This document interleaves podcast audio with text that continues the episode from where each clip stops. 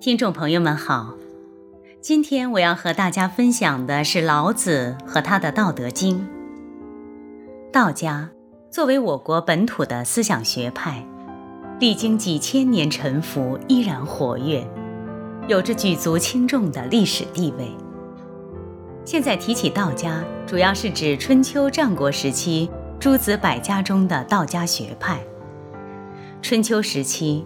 老子总结了前人古朴的道家思想，形成了无为的道德理论，并有《道德经》存世。道家对中国文化的影响仅次于儒家。道家与儒家积极入世的思想不同，讲究自然无为，是一种出世的思想。老子字丹，又称李耳。是我国古代伟大的思想家、哲学家，是道家学派创始人。关于老子的身世有很多说法。相传他母亲怀了九九八十一年身孕，从腋下将他生产出来。老子一生下来就须发洁白，跟老头一样，所以被称为老子。老子生活在春秋时期。曾在周国都洛邑当过藏书吏，洛邑也就是现在的河南洛阳。藏书吏就相当于现在图书馆的馆长职位。老子写完《道德经》之后，西出函谷关，自此之后无人知道他的下落。《道德经》又称《老子》，被奉为道家最高经典。同时，也是中国古代重要的哲学著作之一。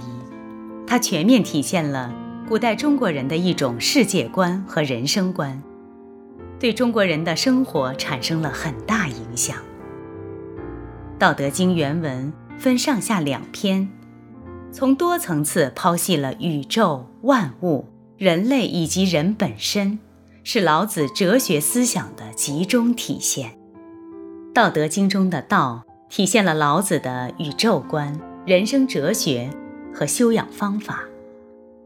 这里的道是无形无相的，是宇宙万物的本源，万物都是由它的运动和变化而生出的，而德又是道的具体体现，是道具体到天地万物所表现出来的一种特性。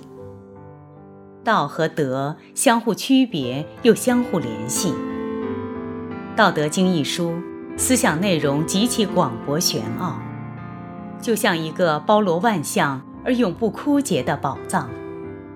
不同历史时期的人们，可以根据时代条件和时代需要，对它做出各种不同的解释。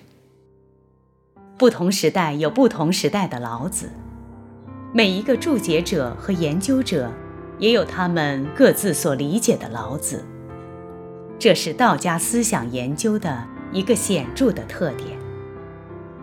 《道德经》是一本道家的哲理书，同时它又具有一定的文学性，对后世文学有一定影响。《道德经》作为语录体韵文，言简意赅，语言精炼，运用多种修辞手法，又富有哲理性，体现了老子的辩证观点。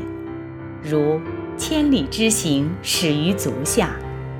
祸兮福之所倚，福兮祸之所伏。天下万物生于有，有生于无等句子，体现了老子的一切事物均具有正反两面，并能由对立面转化的辩证观点。老子的哲学思想和由他创立的道家学派。不但对中国古代思想文化的发展做出了重要贡献，而且对中国两千多年来思想文化的发展产生了深远的影响。《道德经》中的一些故事还演化成成语，渗入我们的语言文化中。如“紫气东来”，紫气从东边而来，紫气代表着祥瑞，用来比喻吉祥的征兆。《道德经》中还说到：“上善若水，水善利万物而不争，处众人之所恶，故几于道。老子借水这一事物来说明道德的境界。最高境界的善行，就像水的品性一样，滋养万物，使万物受益却不争名利，因而它最接近道的真意。在道家学说里，水是至善至柔的。水本身的性质是绵绵密密的，微小的时候平静无声，巨大的时候波涛汹涌，拥有最高境界的善行品德。上善若水一词，既赞扬了水的品德，又表达出了一种处世哲学，即做人应该像水一样。要至善至柔，要可柔可刚，要有可塑性。人生之道，莫过于此。